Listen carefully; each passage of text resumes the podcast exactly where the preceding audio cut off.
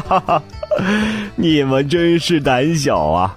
看见我一只狮子就吓成这样，现在应该让你尝尝我的厉害了。狮子气的是暴跳如雷，它大声吼叫，拼命的挥舞着利爪。哎哎，这些蚊子太烦了！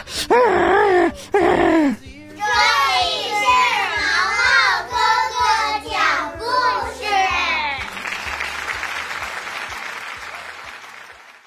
毡帽解暑。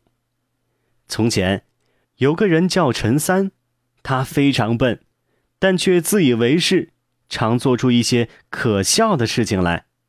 盛夏季节，天热的厉害，陈三要出门去办事儿，看到天这么热，他想，没什么遮太阳的，肯定热的难受。嗯，我还是戴顶帽子出去吧。于是他戴上了一顶冬天用的毡帽。陈三走上大路，强烈的阳光使他几乎睁不开眼睛。还没走几步，黄豆粒般大的汗珠不停地从头上滚下来，使得眼睛都睁不开了。衣服也让汗浸得像刚洗过一样湿淋淋的。他一抬手擦汗，一边半眯着眼睛往四下里看，寻找可以坐下来乘凉休息的地方。看着看着。就在不远处有一棵大树，他急忙跑了过去。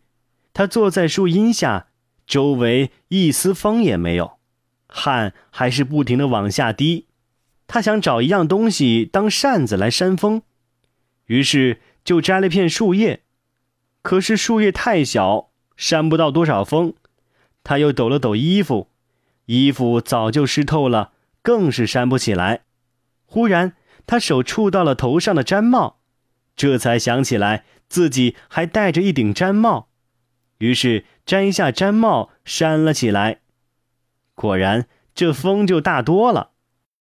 这时，一个过路人也到树下乘凉，看着陈三手上的毡帽，感到很奇怪，不禁问：“陈三，这么热的天，你还戴毡帽，不是更热了吗？”